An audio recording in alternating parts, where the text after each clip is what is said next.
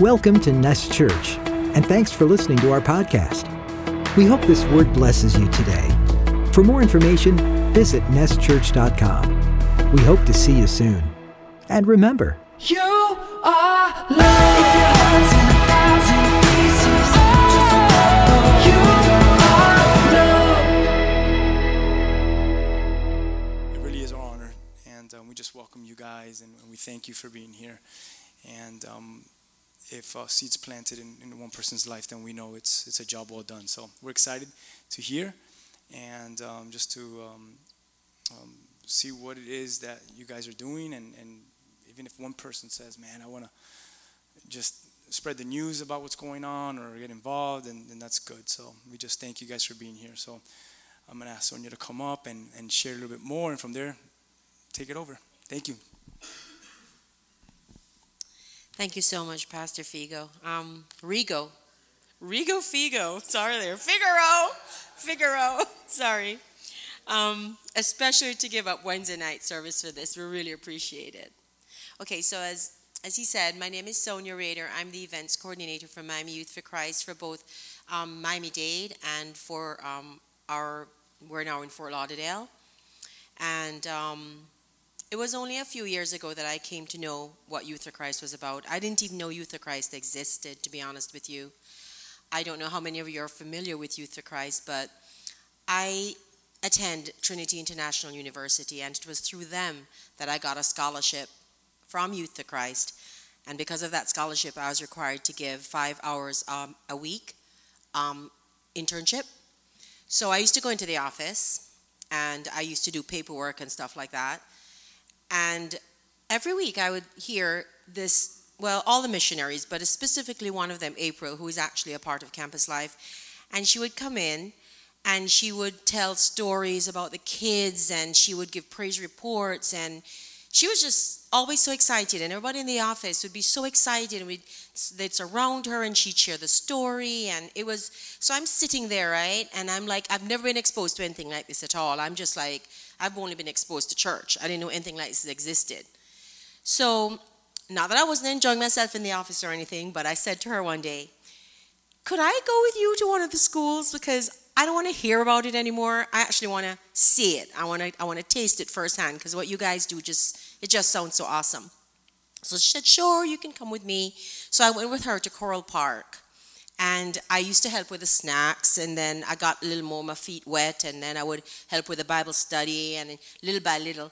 But what fascinated me about what they did was I was just like blown away by how the staff, how they built relationships with the kids. Because these kids would come from all different backgrounds and they have all their issues, you know, with their parents, with their boyfriends, their girlfriends, their friends at school, and they have attitudes and some of them are sweet, some of them are not so sweet, and somehow the staff would just know how to get to them. I mean, there was a part of it I totally didn't relate to, like when they would play some really gross games like i mean gross games. And but the kids loved it. That's what you have to do right? I mean i remember one day they went and they bought mcdonald's happy meals and they blended it all up and the kids would eat it. And then i mean i'm not it was really gross but they would love it. And that is what would open the door for the kids to actually build their trust because they, they became their play like their friends. And so after that we would have bible study time and then they would sit down and these kids would open up their hearts and they would tell heartbreaking stories, their struggles and all of that, things that they wouldn't share with their own family, their parents. And that was what really drew me in, you know, to see how the staff had the ability. It's definitely a gift to be able to, to you know, to talk to kids like that. And so it is actually because of that why when I first went to Trinity, actually, I went to have a, um, a major in psychology and I switched to Christian ministry because of Youth for Christ you know, just being there, I said, oh my gosh, I want to be a part of this. I want my life to mean something. I want when I go to work that I feel like I'm really contributing something.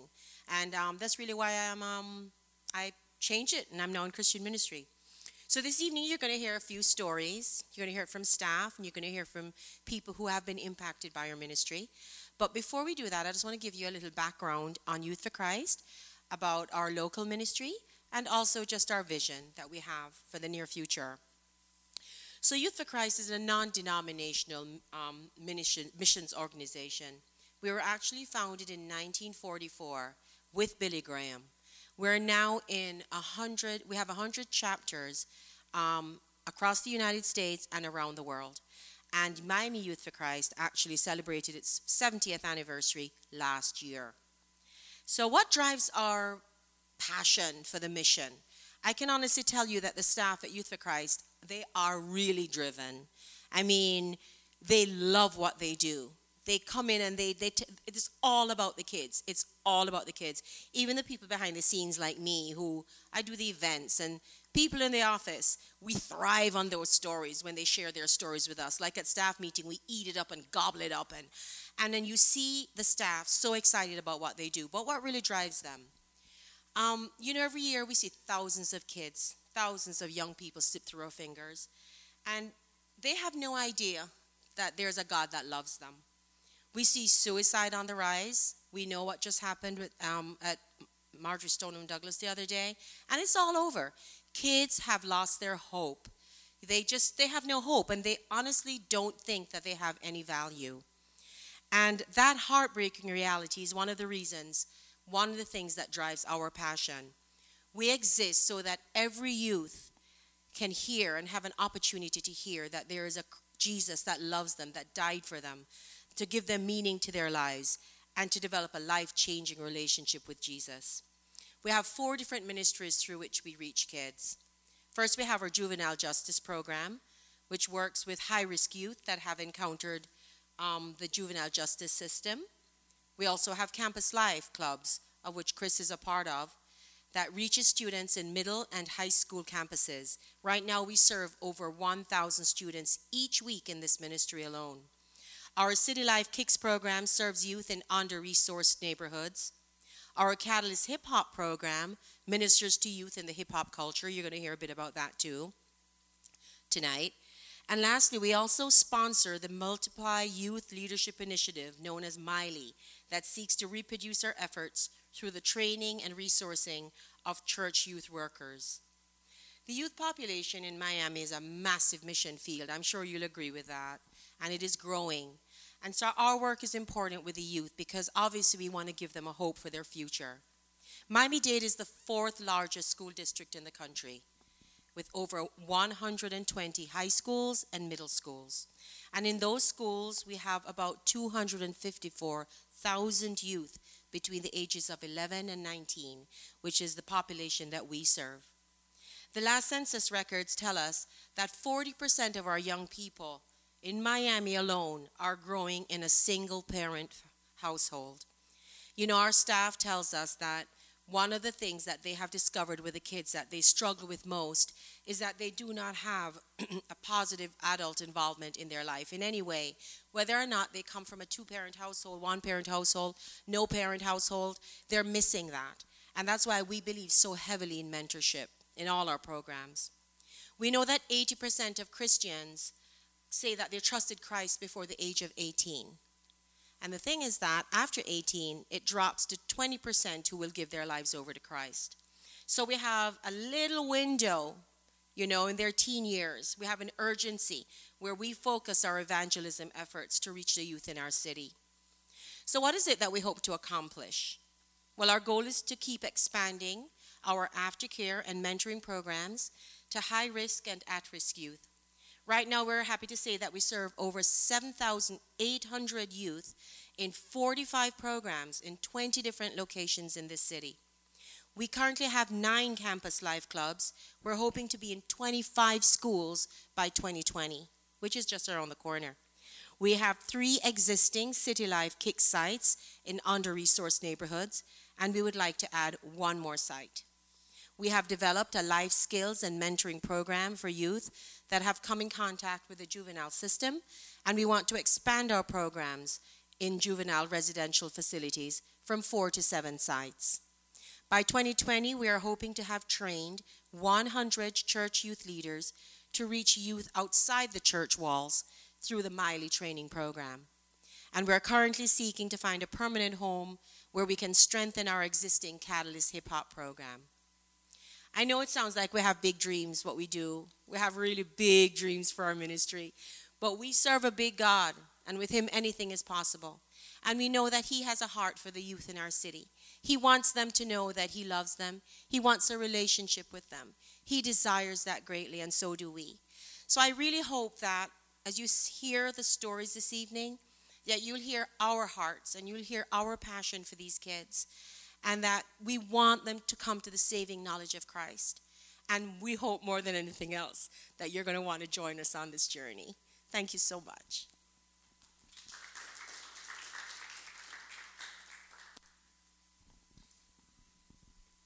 Good evening, everyone. My name is Kevin Sanchez. Um, I am part of Catalyst Hip Hop. And there's a misconception and a myth that God cannot use hip hop to impact a culture for himself. And I am living proof that God can do all things through whom he pleases. And so, I was 15 years old, into graffiti, and into breakdancing, and a friend invited me to a place called Catalyst Hip Hop. And so I came in, see graffiti all over the place, DJs. Um, I mean, just hip hop, you know, really like a culture that I was not ever exposed to. And so then there was a guy my friend Joe Segale, he stood up and preached the gospel. And my last um, memory that I have of that first night there was me looking over my shoulder and seeing a man preach the gospel to a bunch of people that had no idea what he was about to drop. And so that is the truth that God can use anyone to reach an unreached culture. And so I'm here today because Catalyst Hip Hop has been around since 2001 and has impacted youth since then. I gave my life to Christ and got involved in about 2005. And since then, uh, been reaching youth. And shortly after that, I came on staff and come to realize that God had a new vision for us to now reach youth in schools. And so here we are, three staff, four volunteers um, at Miami Springs Middle School. Next year, we're going to be going into Miami Springs High School. So we'll be needing to double our staff and volunteers. And so that is our need. You know, and, and, and as we want the gospel to be preached, we also have a need and need people to get involved. And so I'm glad that you guys are here. I'm glad for everyone who's listening to me on the microphone. And I'm going to introduce to you my good friend uh, Javi. He has a similar story to mine. And he definitely breaks this myth into pieces. Javier.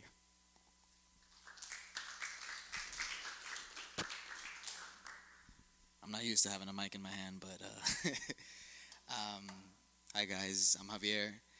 Um, growing up was always something. I didn't have a bad childhood, but it was always rough. You know, I grew up Catholic.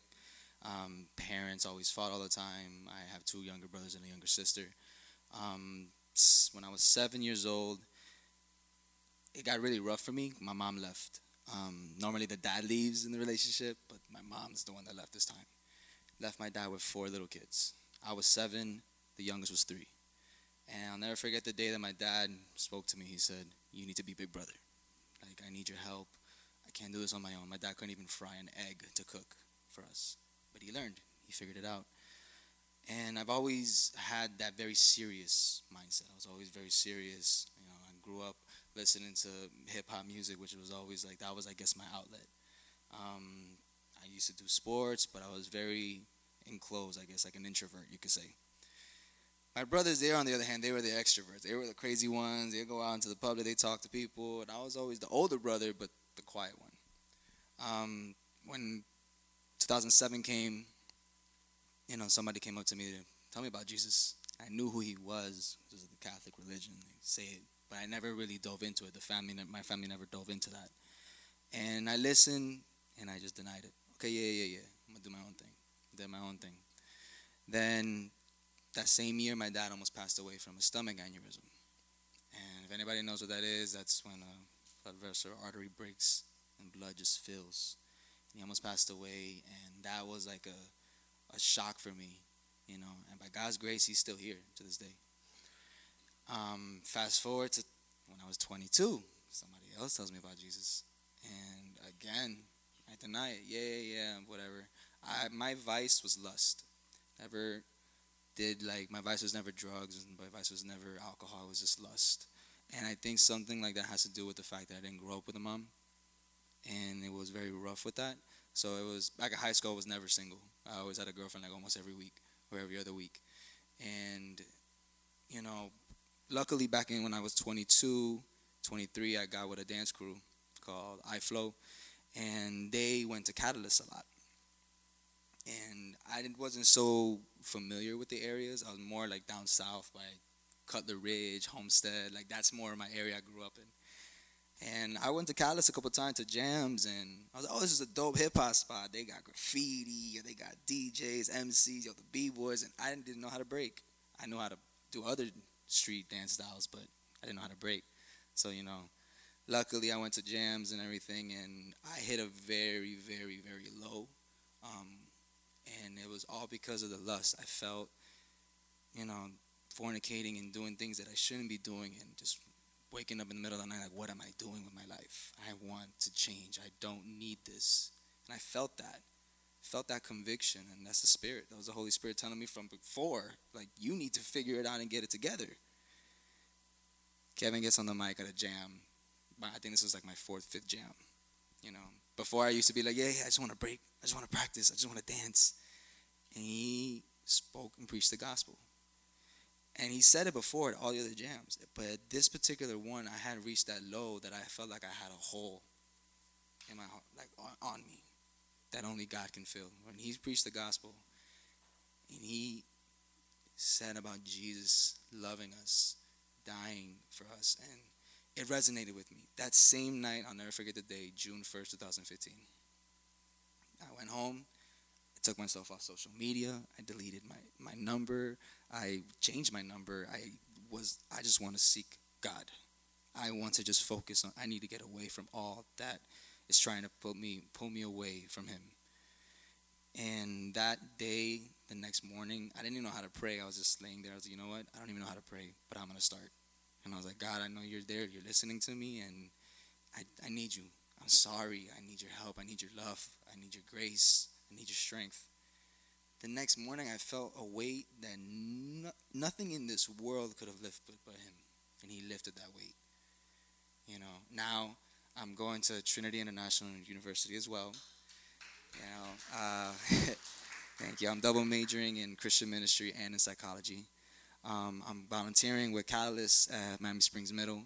You know, and it's, I hope that we get more volunteers to help us next year for the high school program and even in the middle school. And it's fun. I'm not gonna lie. It's being able to be around the kids and let them know that they have a God that loves them when they don't even know. A lot of times they're not told that in the homes, and it's you know, it hurts. And it's like I just want to let you know how much better this life is. That you can get away from whatever this world is trying to bring you down and just let God just heal you, strengthen you. That grace that, that we need, that that grace is indefinite. So that's my story, and I'm sticking to it.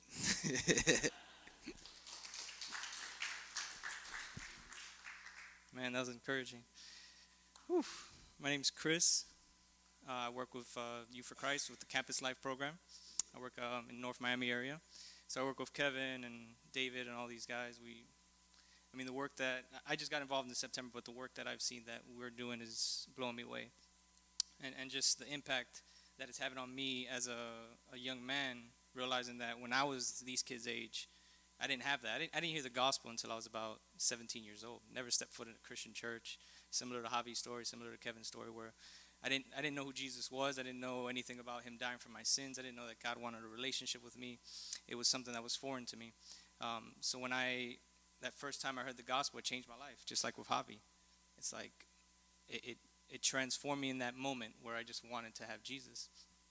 So just want to tell you a few myths. So a few myths, and a lot of you have heard this before. Miami is spiritually bankrupt. It's hard to do ministry in Miami, right? Um, people don't care about God in Miami. Miami is so superficial. Um, that's not a myth. It's actually we're, we're pretty superficial, but but we could get through the superficiality, right? Um, and then another one, you know, I'm talking about strengthening families. Say another one is um, you can't change a family if the parents aren't Christians. Then yeah, you could transform a kid's life, but that's not going to change the family because it's, it's, supposed to start with the parents, right? So all, most of you in here are raising up your kids, if you have kids, and you're you're raising them in a, in a Christian household, right? And that's really the design that God had. But how are we going to do it if we try to transform a teen and then have that teen try to transform his family? Now I could speak to that because I was one of those 17-year-old kids who gave my life to the Lord, and I had to go home to a family, two parents, two siblings older who didn't believe in God, and it was hard. I, I, I the reason the way I got saved was um, I had a friend of mine on the football team that invited me to church. First time I ever stepped in foot in a church, like I said, heard the name of Jesus transform me, right? Um, and, and I'm thankful for that. The church was in Broward County. I lived on Miami Beach, 45 minutes away. It's kind of like uh, Tito. He drives, I don't know, what, one hour to get here for church sometimes. He lives in Daytona, or, right? No, not Daytona. My bad. Uh, what is it called? Yeah, not Daytona. Yeah, Daytona's way too north. But so yeah, I would drive from Miami Beach to Oakland Park, Florida. Um, 45 minutes. I would go to church any, like any opportunity I had to go to church, I would go. Three days a week, four days a week. I was at the women's meetings. That's how much I wanted God. Like that's why I could relate a lot to Javi. Like I was, in, I was a 17 year old kid in a women's meeting with middle aged, 40 um, year old, um, mostly black women. It was a small little black church in Oakland Park.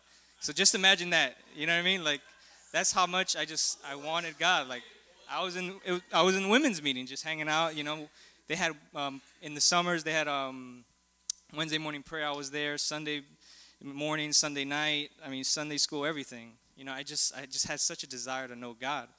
Um, so I, I did whatever it takes to know Him. And in the meantime, I had to deal with my family criticizing me. You know, you're a fanatic. They would steal my tithing money. You know, my, my offering from my wallet. I had to start hiding it, you know, because they, they didn't understand this concept of why are you giving money to these people that are robbing you? They're not doing any good work. Like, why are you doing that? So they'd steal my tithing money, and, and the Lord knows, right? Um, but the cool thing is, is that a few years later, my dad, who was 67 at the, at the time, 67 year old man, never gave his life to the Lord, always was against God, calls me when I'm off to college and says, Hey, I went to your church today, that little black church up in Open, Oakland Park, 45 minutes away. And he, he went to that church on his own and, and gave his life to the Lord and, and, and, and I can't take credit for that at all, right? The, the Lord did a work in me. He saw the work, and it wasn't until years later. It wasn't like I told him, hey, go this Sunday. He just went on his own, transformed his life. And, you know, he's working on my mom and my, my brother and my sister. But the fact is, is that he could do a work through a teenager. And it wasn't because I was doing anything special. It's because they saw what God did in my life. Um, and there's a similar story with one of the kids I work with at North Miami High. His name's Stephen Lee. Um, really good kid. He's same situation as me. 18 year old 18 year old kid, only Christian in his household. They criticize him.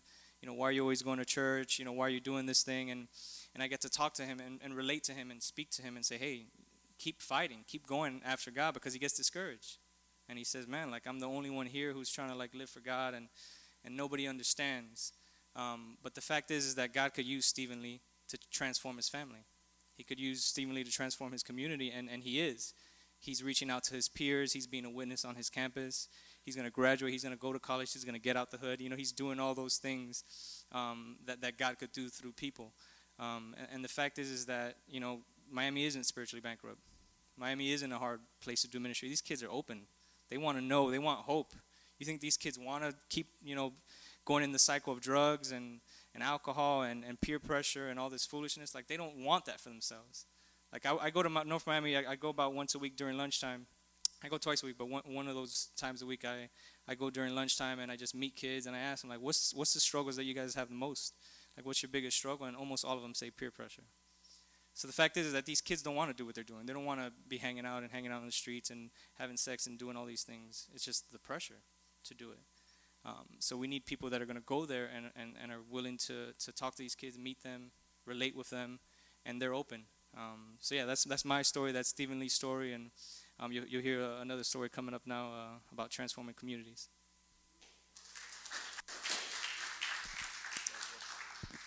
How you doing? My name is Ronnie. I am one of the associate directors with the Juvenile Justice Ministry. Uh, man, I get to wake up and do stuff I love. I love it. I love it. It's a challenge.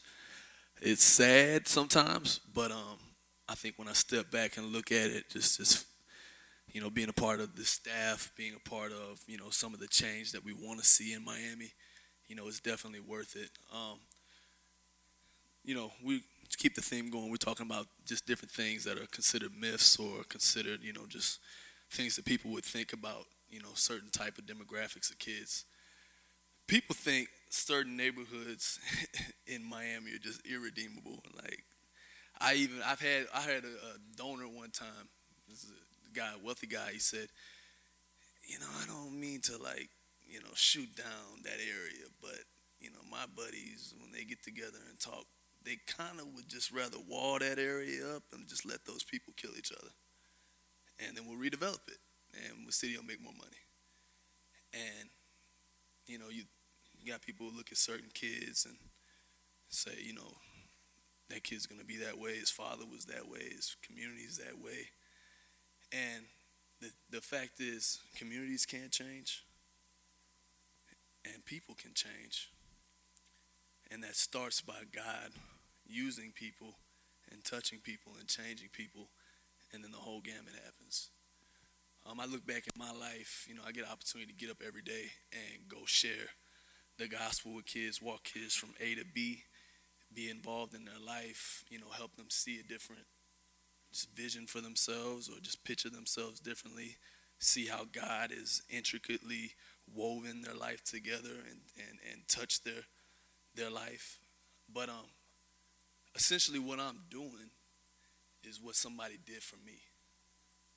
Um, when I was growing up, I grew up, we grew up kind of poor. Um, I say kind of poor because my cousins were, were poorer. yeah, like when I was growing up, like we didn't even realize we were poor. Like we used to do stuff like, you know, we used to, uh, I lived in a trailer park. Trailer that I lived in, real deal. None of the doors closed. So we just take like a rubber band and like wrap it around the door and like stick it to like a hook or something. That was like the lock. right? I remember like at certain times at night you'd be walking through the trailer and like the wind would hit and the like side door would just like God, please don't kill me. right? Um, I remember one time my uncle was taking a bath in the back. It's the same uncle that ran through the house and jumped through the floor in the back of the house when he was running from the police one time. Um, the police came through there like, where'd he go? he was taking a bath one time and the trailer was so old the tub fell out the floor. And he just like kind of finished his bath and was like, the tub's broke. you know? My grandfather was very sick. We all kind of packed into that trailer. My grandfather had all kind of, he had taken pills just to stay alive. Um, he couldn't get up. He used to, you know, urinate like in a jug, and I would go pour the jug out for him, and kind of took care of him for for a long part, of time, helped him do everything. Um, my parents, you know, they were young. My mom had me when she was 16, and I was the second child, and um, she didn't graduate high school. You know, very difficult. Her parents thought that she should have an abortion, and so um, luckily she didn't. My story is my dad rode a bike over to her house and was like, "Don't have an abortion," and she stuck it out. When she had me, her parents kicked her out the house, so she moved in with my dad at the trailer park. Um, my mom, my dad, I watched them fight my entire life. Like, I watched them say things you shouldn't say to people. you know what I'm saying? I watched them break up, get back together, not know whose kid is what. And um, I remember one specific day I came home and um, uh, there was a big fight. And my mom said some things. She was like, Yeah, I was with that dude, so what? And my dad hauled off and hit her. And she like flew to the floor. And then um, I was like, "Don't hit my mama." And then I flew to the floor.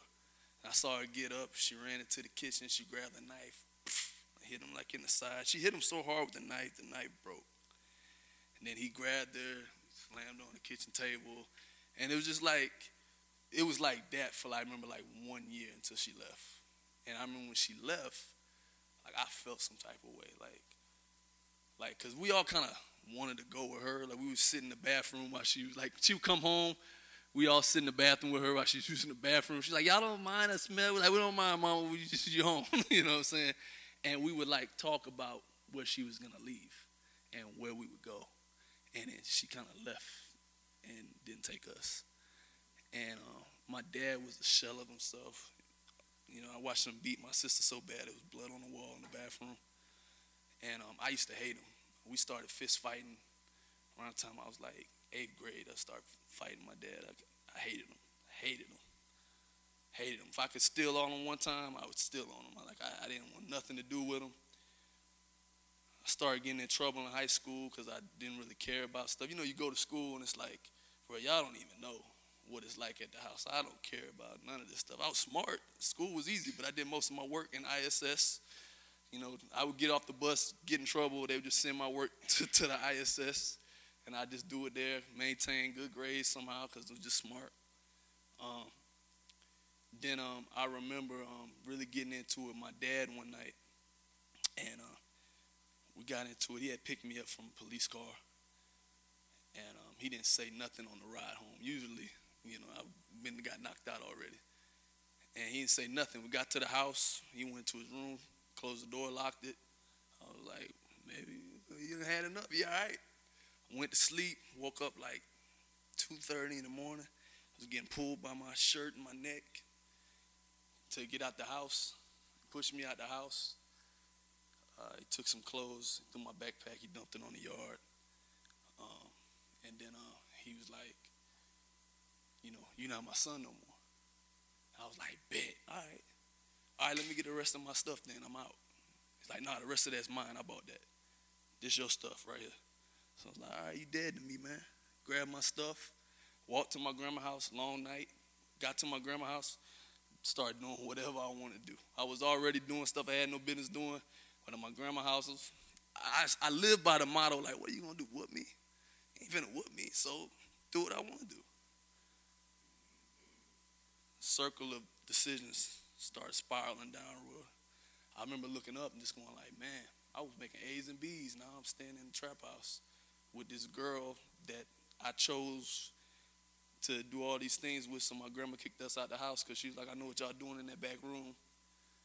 And that's not gonna go down in my house. I let the girl cuss my grandma out. I was like, yeah, you don't understand. You know, my grandma was trying to holler at my after my grandfather died, you know, she was she didn't really want me in the house. And so I was kind of bouncing the house to house. I was staying um staying in essentially this dope house. One mattress on the floor, no furniture. And um going to school. And um I remember I remember um just being like, man, what am I doing? And I, I wanted things to change. And I think it's me thinking about that whole process because I hadn't went to church. We didn't grow up in church. My family is not a church family whatsoever. Like maybe they might go on Easter or something like that, you know what I'm saying? like it was Easter. We got to pull up. But uh, my grandfather, who probably did the most for me in my life, had passed away, and I had some immature words with God. You know, just like, I don't get this. But I felt, for the first time in my life when he passed away, I felt like somebody could see the totality of my sin.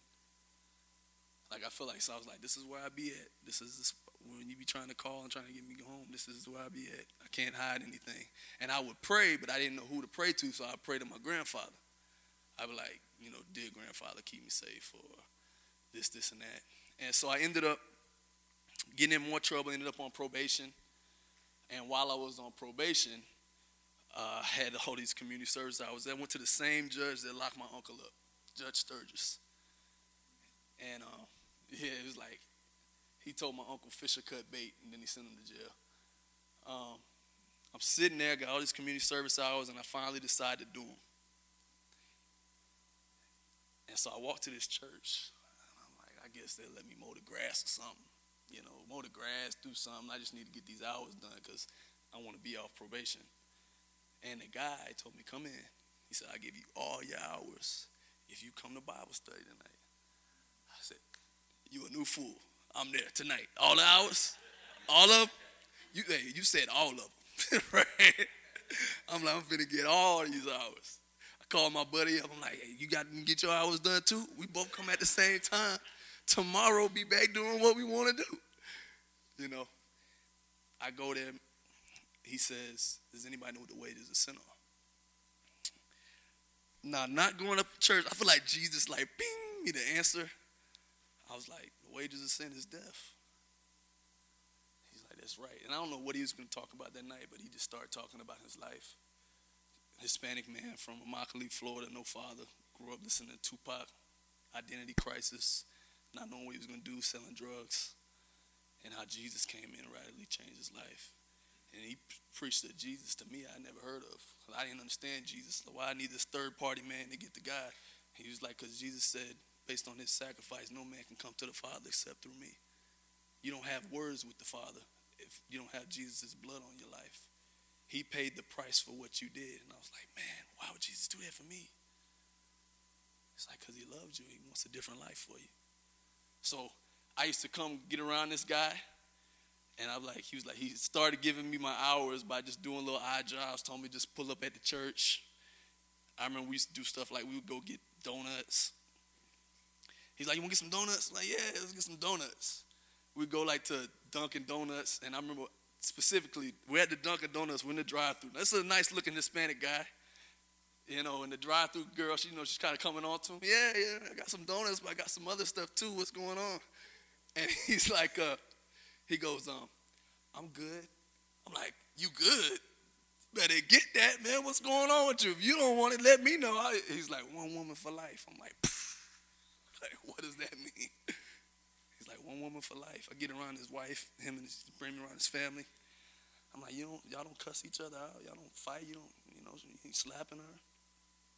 He's like, no, I love my family. I'm like, whoa. So I'm like telling this dude, like, you got to come meet my dad. Can you talk to my dad? I hit my dad. I'm like, you, I got this dude from the church. He want to talk to you. He's like, I'm good. he was good for real. That was the end of that, right? He was just, he was good. But my life was changing. And uh, that whole experience made me say, you know what, what I want to do in my life is be the advocate this man was for me to somebody else. I I feel like I was set free for myself. I feel like I was set free for somebody else. And I meet those kids every day. And um, beautiful story just to tell you about some of the youth I work with. I, we were doing an event in one of the long-term facilities in Miami. We work with kids who are locked up. We work with kids who go to the long-term facilities. We work with kids who are coming out. We're just kind of at all the phases of trying to help a kid who's incarcerated in, in that phase. Met a kid named Deontay from Brownsville, subs. And um, Deontay specifically was in um, different gangs, the rival gangs is the pork and beans versus subs. And so sharing the gospel, he's moved. He's like, I want to change, I want to change, I want to change, I want to change, I want to change. But I feel like this Jesus stuff's gonna get me killed, bro. You know, not having my gun on me, you know, just like being soft, it's like it's not being soft, man. It's choosing God first, bro. Trusting God that He'll protect you, He'll provide for you. He is what you need. He's like, yeah, yeah, yeah. He's like, all right, I'm gonna do it. I'm gonna give my life to Christ. Gets out. I meet him at the first place he needs to go to, which is start getting back his GED. He's doing right. He's doing good. He's on track. Three weeks into being out, he gets shot three shots through his leg. Just missed that big artery in the back of your knee where you can bleed out. And emotionally, he's like, I'm, I'm done. I don't want nothing to do with this no more. You know, I, I sat him down because he was at one of our programs and he just sat there with his head down, wouldn't respond, had an attitude. Pulled him out. Like, yo, what's going on, man? He's like, man, I'm just, for what? You know, I'm never going to be anything than what they call people from my neighborhood. So, and I just told him, I was like, bro, you have to fight for your life. God loves you immensely so much that he would give you an opportunity to still be here. But you got to want something different. How bad do you hate it? How bad do I hate what? How bad do you hate the life that you're living? Because if you don't hate it, you'll go back to it. Here's an opportunity to fight for everything different. If you don't fight, you can only accept what you what you're already getting. He's like, all right. He's like, I need a job. You for Christ. we get him to the job, we get him part of the interview. He gets the job, he gets back. He's, he's like, all right, so I'm, I'm starting on this path. It's like, all right, I'm getting ready to go to prom. I need some help. He's like, well, I say, what you need? He goes, I need some shoes for prom. This girl got this like baby blue suede prom dress. So I'm like, you know what? Tell you what, let's go get the prom shoes. We're riding through Hialeah right at 49th, trying to go to like the Ross and the Marshalls and the different stuff. Can't find any of the shoes. I'm like, bro, this, this girl's special because we didn't hit like four stores. I don't see these shoes. But um, ended up just wearing some black shoes. But just little little things like that. You know, being involved in somebody's life from the point that they're willing to quit, the point where they don't feel like they have any hope, the point where they feel like nothing matters, the point where they feel like things are too difficult, are the things that change kids' lives today DeAndre, he has two jobs, one on the beach and one he's trying to work for himself. Um, he hasn't been incarcerated again. Um, he's walking out his relationship with Christ. He's still an infant in that, but he's walking it out. And it's hopefully one day he'll be somebody that gives back to somebody else. And um, there's a lot of kids incarcerated. Um, I would love to see you know some of the people in this room and more of the people in this city actively involved and just inserting themselves in the kid's life. Makes all the difference. I wouldn't be standing here today. So that's the myth, that's the facts, that's the truth. A lot of Jesus. Thank y'all.